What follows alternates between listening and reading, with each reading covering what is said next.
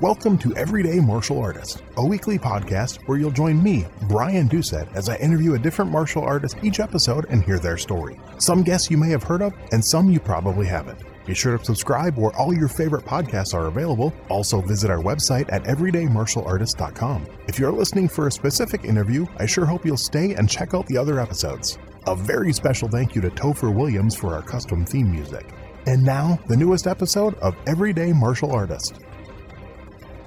Everyday Martial Artist is brought to you by KOOnline.com for all your martial arts needs. Sparring and safety gear, rank belts, uniforms, weapons, patches, and more. Wholesale supplies made by martial artists for martial artists. Visit us today at ko-online.com.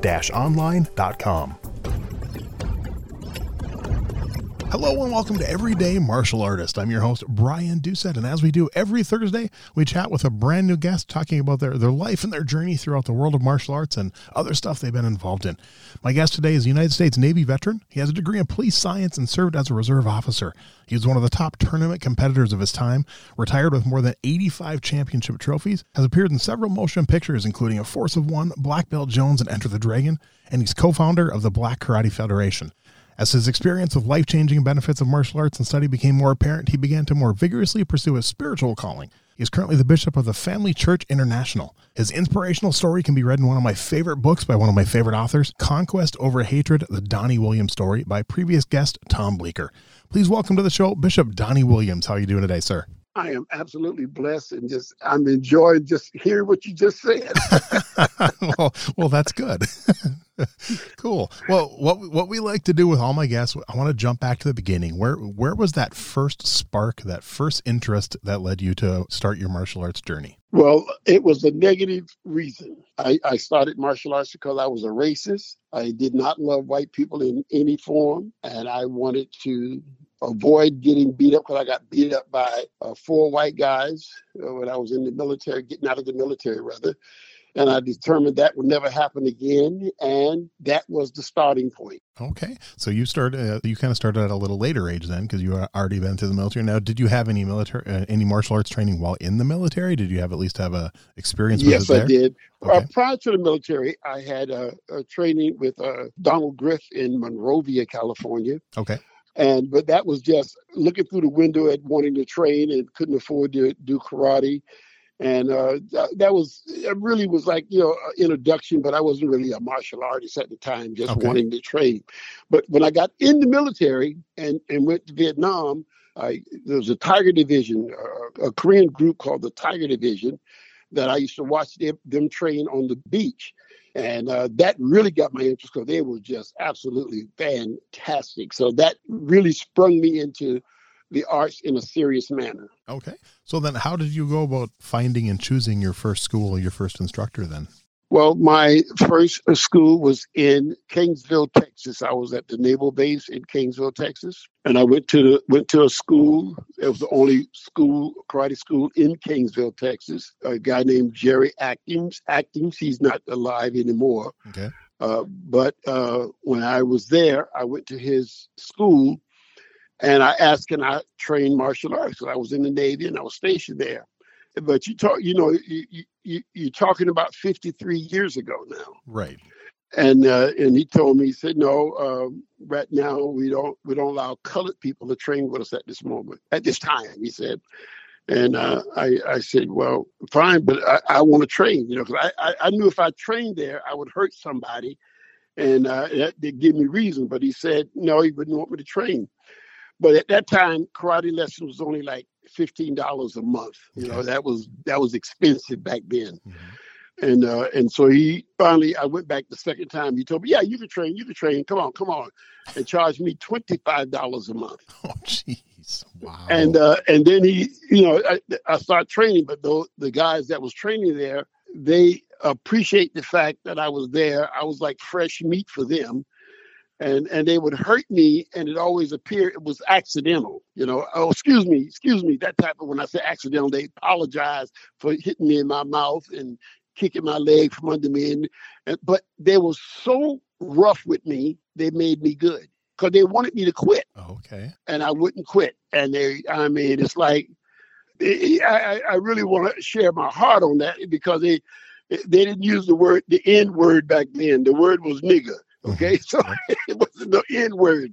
So my point is, I, I was treated really, but I, I refused to quit because I wanted to be good and I wanted to pay them back and I wanted to show them how. I could, and I kept training for almost nine months. Nine months of training was like nine years in reality. Wow. Because I trained very hard and I kept going back and they kept wanting me to quit and I wouldn't quit.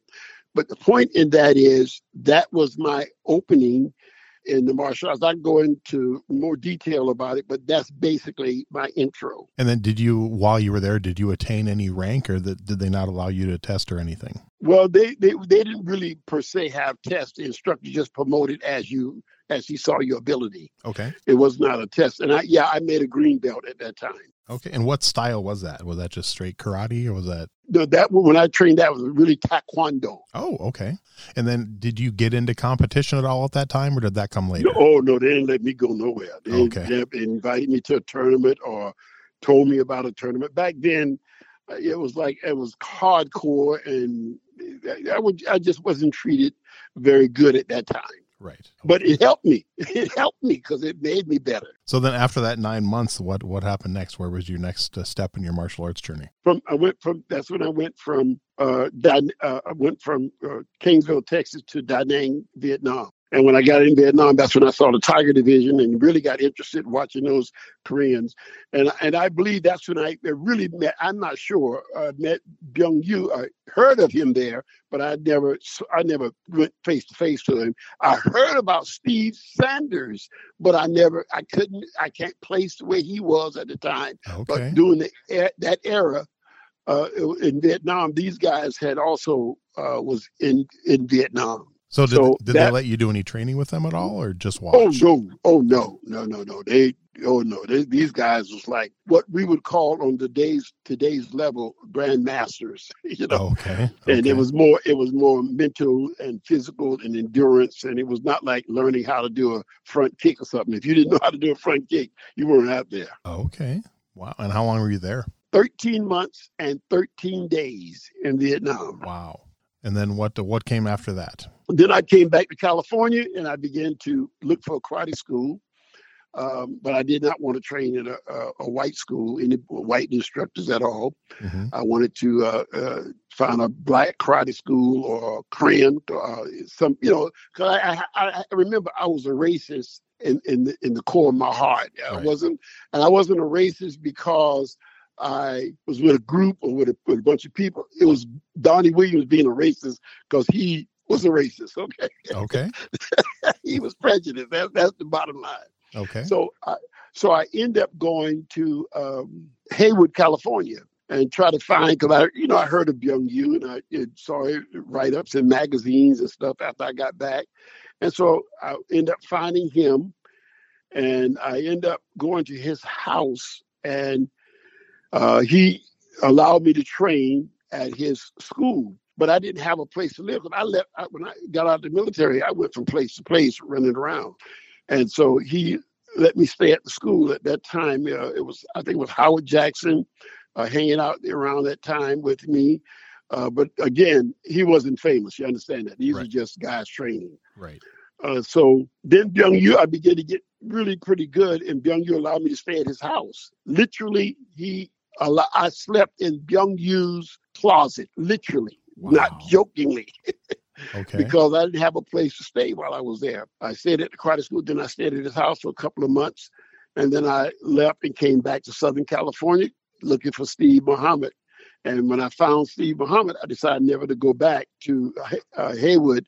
I stayed out here and, and trained. And I met Steve uh, by accident. I walked into this school where there was a bunch of black guys was training, and uh, and I remember I was cocky, I had a bad attitude, I was a racist, uh, all the all the negatives in life I exhibit. Okay, so okay.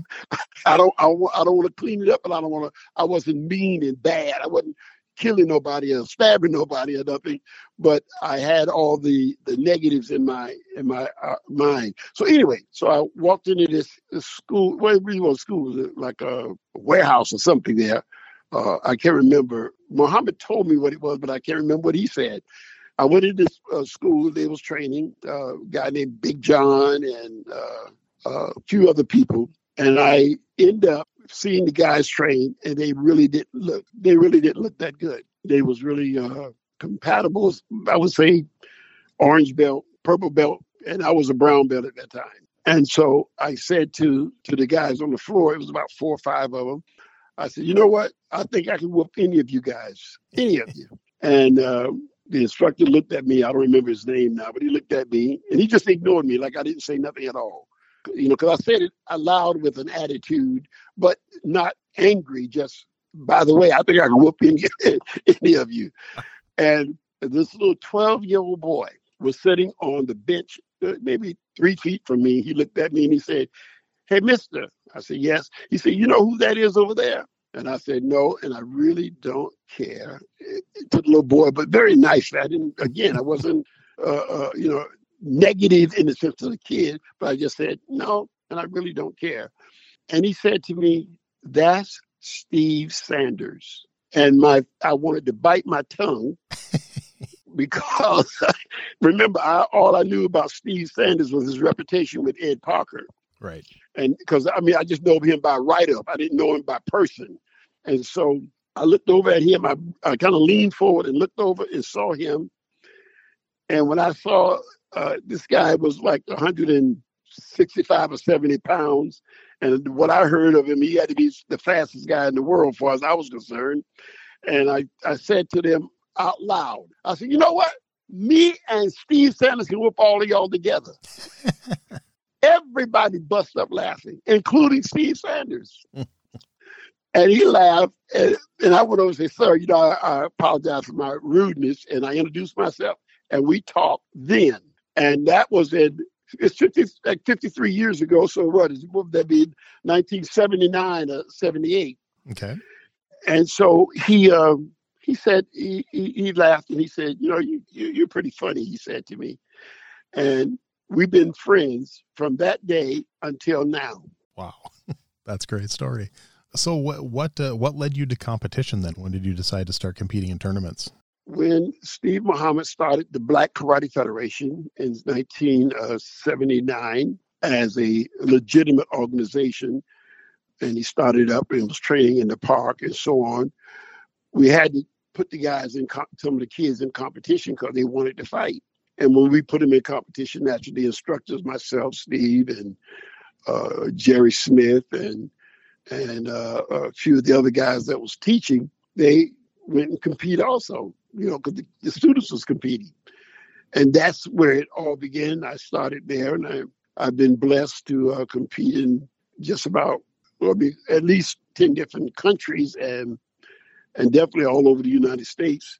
But that I did that, and the better, the more I was in the martial arts and competing, the better I got, the nicer I became, because it was it became all a stunt. Mm-hmm. You know, I used to wear wear a cape when I went to the karate tournaments. really? I used to I used to carry my my gi top iron and press in a uh, briefcase. I would carry my gi top iron press, you know, in that. Just all part of the, the, the show.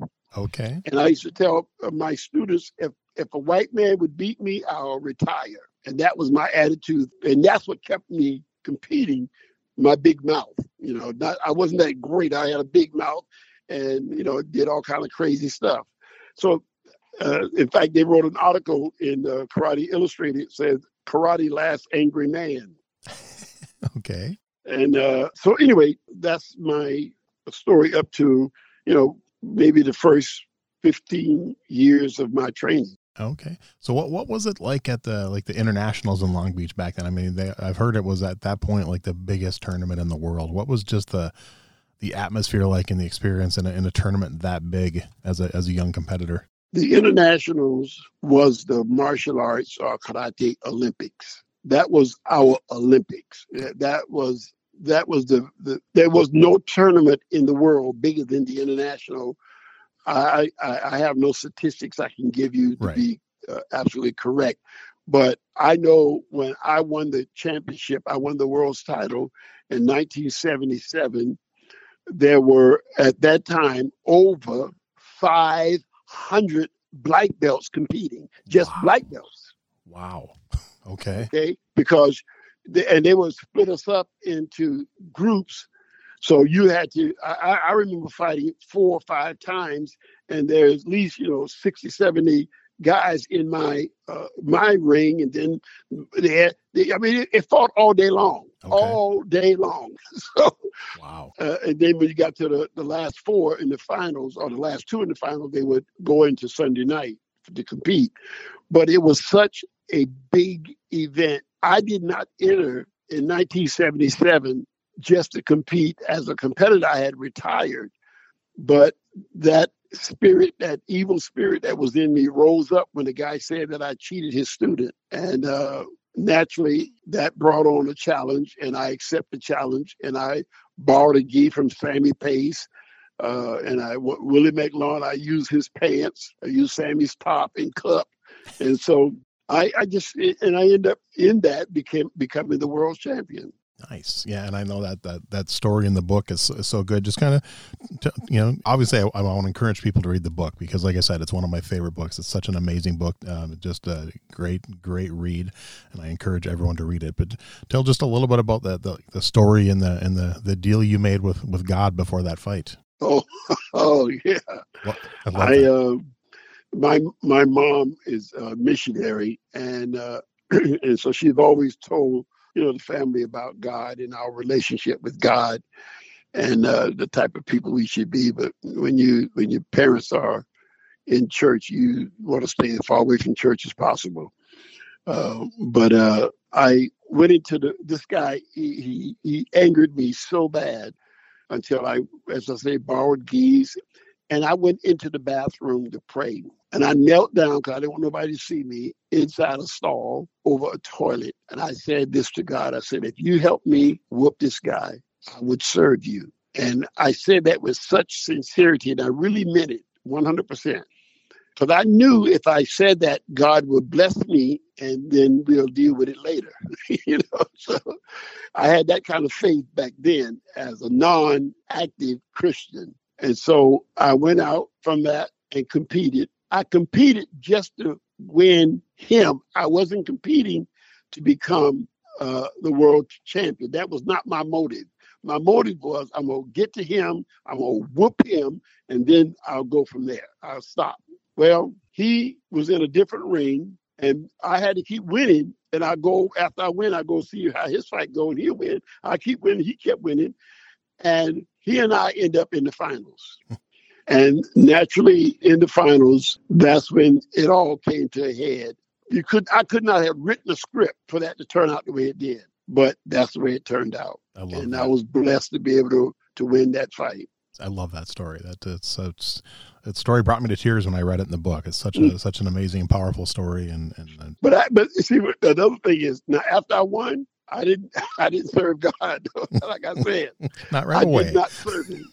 I, I did everything I could do. I was blessed at that point. I, I did two movies in Japan after I became the champion. Tadashi Yamashita uh, asked me, and I went, went with him and did two movies in Japan with Tadashi Yamashita. Uh, came back, did two movies with Chuck Norris. Uh, when I got back, uh, Breaker Breaker was the first one I did with Chuck Norris. I had a little small scene with a few lines in it, and uh, and then uh, God just kept blessing, and and and uh, different people would ask me to be in films with them, and I, I it just thing and, and naturally, and Enter the Dragon was the very first thing we did when I got back, and I always tell people this: Enter the Dragon. I was I was the main star in Enter the Dragon. I had 2.3 seconds in that movie. wow. So that's a lot of movie time in Enter the Dragon. Yes. And so I tell them that I was a star. And the reason I use that term was I did a film after that with um, with Chuck Norris, uh, Force of One. Mm-hmm.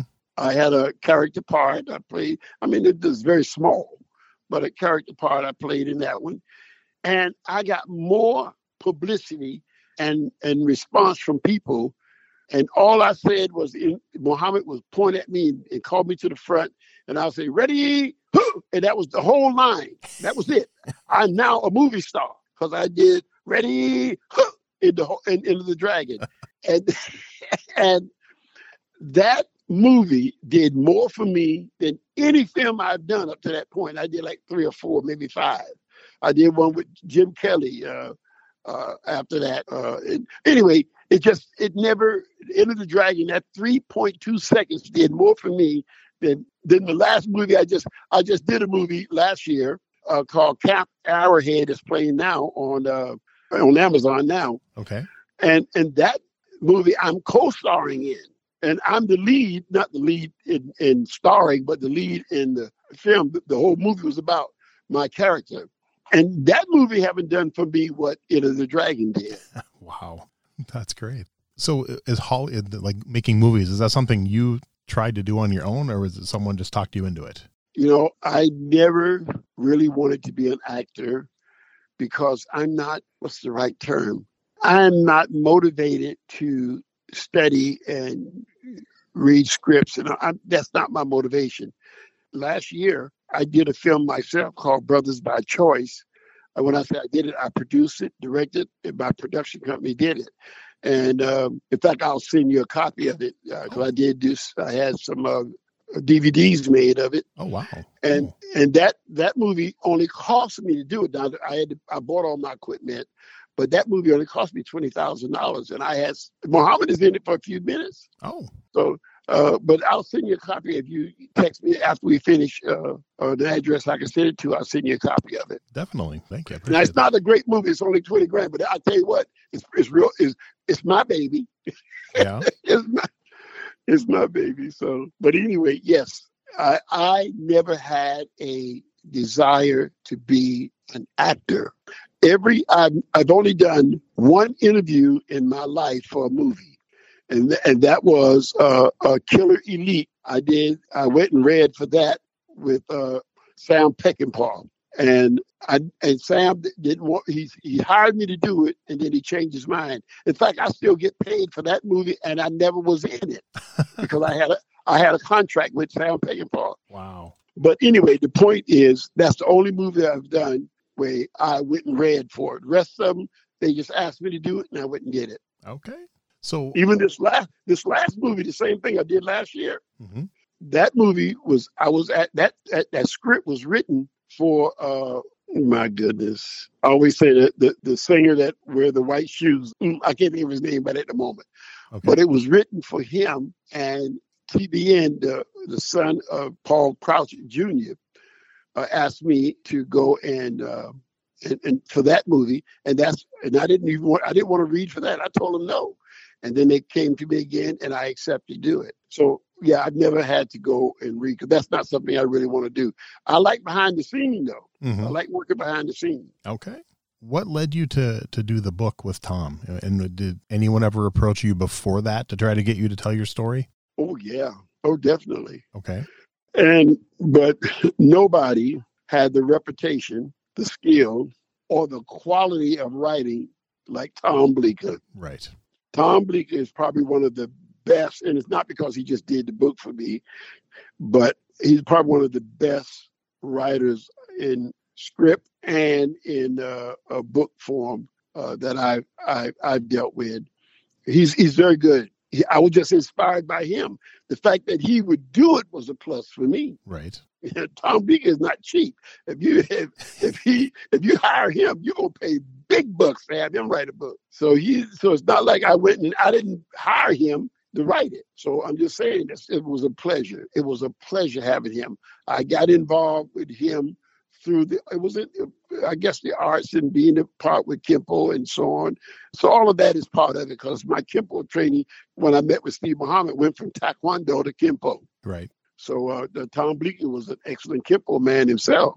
And and how has the book been received? Uh, I mean, I've, everyone very very very very well. I don't know the the full sales. I guess we could look on on the, the you can Google it, but uh, it, it, it did okay. It did okay. Nice. At least I did okay from it.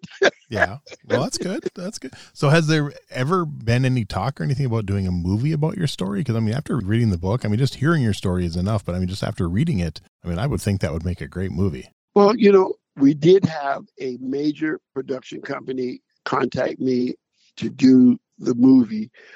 But for some reason, it never happened. And I can't tell you the reason. I don't know. I even followed up and they, they just changed their mind in doing the book, uh, doing the movie from the book. But uh, I'm sure it that will happen because there's several other people have talked to me about it and wanted me to sign with them. Okay. But they're not they they don't have the the uh, capital or the notoriety for me to want to do that. Okay, okay. So if you got to pick, who would you want to play you in the movie? Hmm. Um, you know, I really don't know. I think I uh, Samuel Jackson It would be if, you, if I had a character like he would be the one that and play me right now at my age. but, That'd be awesome.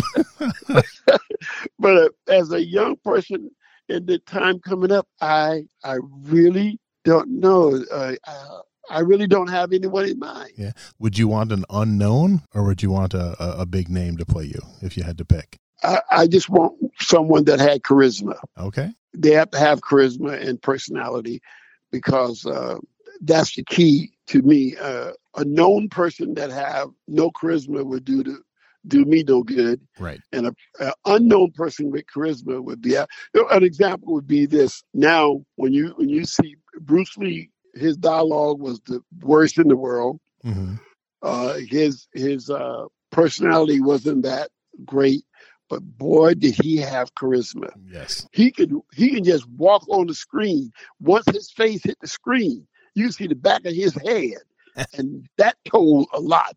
He just had the charisma his moves his his uh i don't know how to explain his, his technique all of it fit together and he was just he had charisma that's what made him you know like i tell people bruce lee they, they asked me this question. I'm sure they probably ask you the same question. Who would win if you fought Bruce Lee? Do you think you can beat Bruce Lee in a tournament? You know, and I tell people this: Bruce, I don't know of any tournament that Bruce Lee had won. Right. I don't know of any. I, I met him at the International when he did his demonstration. I was there. I met him at Warner Brothers Studio because I was uh, the uh, trainer uh, at that time for Stirling Silliphant. I was his physical fitness trainer and uh, and I sat there when he was doing the Green Green Hornet, mm-hmm. and uh, Stirling Silliphant uh, and him met quite a bit. So, but I don't know. Maybe you know of a tournament he won. I don't know of any. No, I don't think he ever actually competed in tournaments. He was, you know, I mean, I, I know he's fought in the streets growing up and stuff, and know, right. kind of depends who you ask. One, yeah, and, and he's probably one of the best martial art actors ever hit the screen. Yeah, and but it, I tell me, you know, he's it's like I tell him this: John Wayne wasn't a cowboy, but you can't tell my daddy that. but he still wasn't a cop. You That's know? true. but but there are people that declare they were the best cops in the world, the best cowboy in the world. Yep. So, but anyway, the point is, uh, in saying all of that is, I don't know who would play me, mm-hmm. and I don't have anybody in mind at this point. Okay. I just I, I hope we get to see that movie. I really do. I, I would love to see that. So, is there anyone eh, throughout your tournament career, anyone that you never got to fight with in a tournament that you wish you could have? You know, just about every known name that did well in the uh, tournament world, I've competed. You know, the Joe Lewis, the mm-hmm. Chuck Norris. The, uh, you know, I guess the only one he lived in my neighborhood now uh, that I, I, wish I was able to compete back then, not now, because you know I'm 75 years old. right. but then would have been Benny the Jet. Oh, yes. And Benny the Jet has such a, I mean, boxing, uh, full contact, point contact. That boy, he was he was just awesome in all of it. And uh, but I never had I never fought Benny the Jet. Never. Okay. Because he's with big weight difference. I was a middleweight and he was a lightweight. Right. But but if you know if I win my my division, I, I would fight that per, the middle the lightweight. So, uh, but anyway, my point is I've never fought him ever. Uh, I fought everybody else. You, that you know, uh, John Natividad. Uh, you if you name them, I fought him. Okay, good. No, ben, ben, ben, Benny, Benny be a good one. oh, Benny would have been a even I just say even now I wouldn't want to deal with Benny, but back then, but back then I would have. Nice. So, what advice would you give to someone who contacts you and they've never done martial arts in their life and they're thinking of getting involved? What tips would you give them, like what to look for in a school and maybe what to avoid in a school? Well, it would the actual style or system or school wouldn't even matter. And the reason I say that is this if I get a Coca-Cola bottle and a broomstick, and I train someone well how to use that, and they put in the time, put in the work and practice, they can become great. So the style is irrelevant, the system is irrelevant. What's important is are they willing to put in the work? If you're willing to put in the work, results will come. Okay. I guarantee you. That is, most martial artists seek out a belt a belt will not make you good. Right. In fact, a belt can make you look bad. It is better to have no belt and look good than to have a black belt and look bad. So I I will pursue the training. Anything you put in, you put the time in. The, the Bible said in a certain way, it says, Whatsoever a man soweth, that shall that man reap. So you can only get out what you're putting in. If you don't put orange juice in the glass, don't expect to drink orange juice when you turn it to your mouth. okay. So, so, it's important that you put in the training and you will see the results. You know, it's like I tell people when it comes to money, all you need is a purpose in life. If you have a purpose in life, money will find you. But if you desire and pursuing money, money will avoid you and you would have to work real hard just to get it. Okay. But if you enjoy what you do, I guarantee you money will find you. Nice. So success will find any person today, no matter what style it is, if they put the work in. Great answer. I like that. All right. I'm curious, what are your thoughts on like MMA and the UFC? And are you a fan at all? Yes, I am. I I don't really uh, do the pay per view per se as I as my friends do. Yep. But yes, I the MMA. I, I think that is a good uh, sport. I, they're very good fighters, but I don't call that martial arts. Okay. Uh, I, it's not martial arts. It is competitive fighting uh, using kicks, elbows, knees, and punches and throws and whatever you can mm-hmm. get to work, you use it. Yep. And you have to have the skill. I'm not diminishing. I'm not telling you they're not skillful fighters. They are. They're warriors. But I don't consider that the martial arts. It must have an art to it. Not. It's not. The martial arts is not a blood sport. It's an art, and you practice your skill, and you you, you practice that skill. You know, it's like I tell people. They say, "Well, when you practice and you pull a punch, you're gonna do the same thing when you are fighting. You're gonna pull a punch. Yep. I tell them that's that's not true because what you're learning is you're learning how to control the punch. Uh, if anything you don't control will hurt you, I don't care what it is.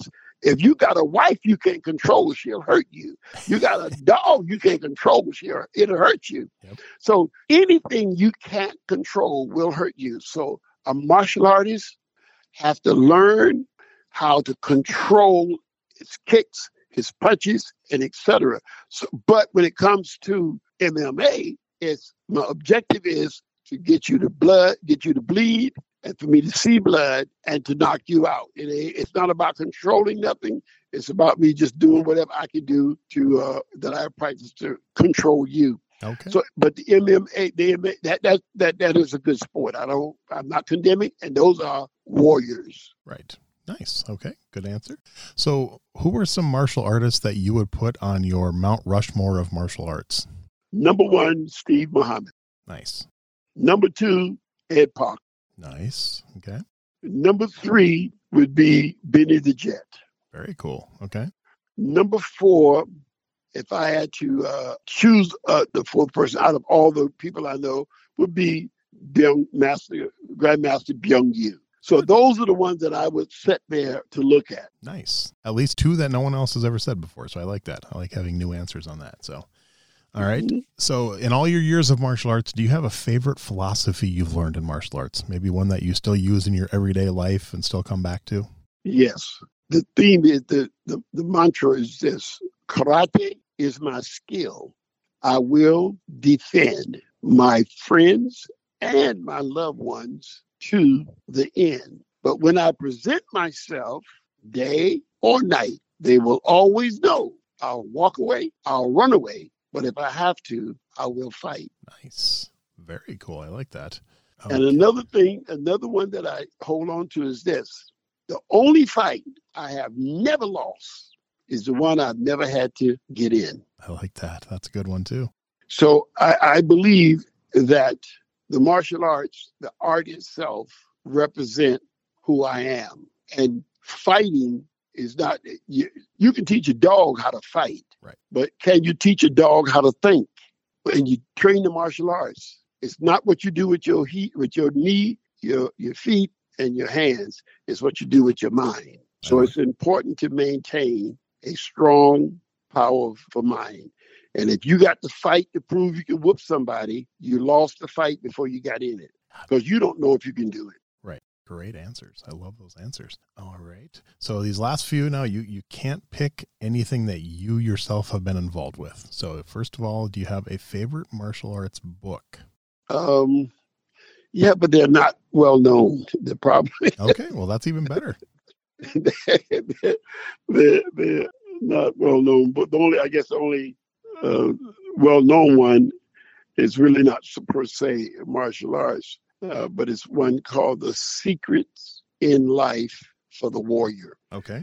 Uh, that book, uh, I don't think it's even because it was a friend of mine that wrote it.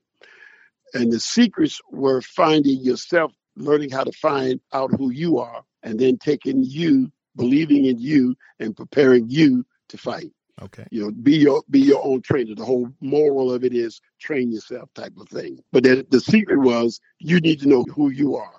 Any well-known uh, martial art books, I guess. I'm trying to think. Um, I, I read Benny's book. Yep. I really like that. I've read um, the martial artists that I do know that have books. I, I don't know if I read their books entirely. I just read some of it. Okay. Um, so I, there's no there is no book. I'm not a great reader of books anyway, Okay. except the Bible. Right. Oh, that's okay. Okay. How about a favorite martial arts TV show? Ah, I, I did. I really did love Kung Fu series. I really did. Okay. Yeah, that was one that I, I really did love. Uh, yeah, that, that would be the only one I would put in the category of that I enjoy watching. Okay. Now, did you ever watch the the sequel that came out in the early '90s, the Kung Fu: The Legend Continues? I probably have, but I can't recall it in my mind right now. Okay. But I think I have. Okay. All right. And final question: favorite martial arts movie? Well, my Enter the Dragon definitely my favorite of all time. Yeah. Uh, and uh, second uh, to that would be, um, I guess, Chuck Norris's one. Um, Force of one I really liked the way it was done. Okay. And even though I was in it, but I watch it quite a bit, not so much to watch me, but to see how I like his move. And I, I think Enter the Dragon and uh, Force of One. Okay. Okay. So I got to ask, as a kempoist, uh, did you enjoy Perfect Weapon? Yes, Okay. yes. Okay.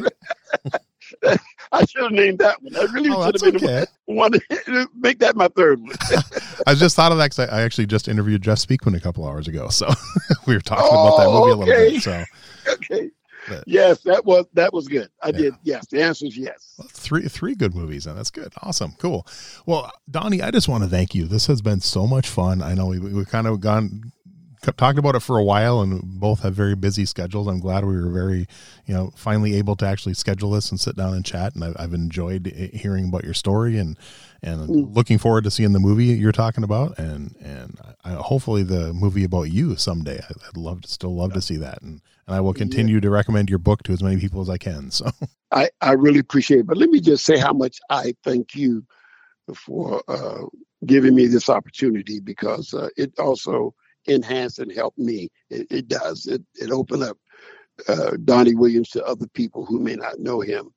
And also, I want to say I, I really do thank God for the privilege that He's given me to even speak to people. And I and I my prayer is that from what I say, I hope I didn't sound or act like I'm some great thing because No, I'm really. I'm really not. And and I I really do believe in my Lord and Savior Jesus the Christ. And I honestly want to be an excellent representation. Uh, martial arts is, something that I truly, truly love. And my relationship with God is something I really, truly, truly love. So I pray and I hope that whomever heard me will hear God in my voice as well as my history, because I don't want to disclose, you know, make it look like I was this nice guy in the in the past, because I really wasn't. Uh, so anyway, but I want to say thank you for allowing me this opportunity. Thanks for listening to Everyday Martial Artist. We hope you will join us every week for a brand new episode with a different martial artist telling their story. If you enjoy the show, be sure to leave us a review. Also, be sure to check out our website at everydaymartialartist.com. There you can find all of our episodes and contact us to suggest guests and ask questions. Again, thanks for listening to Everyday Martial Artist, and we'll see you next week.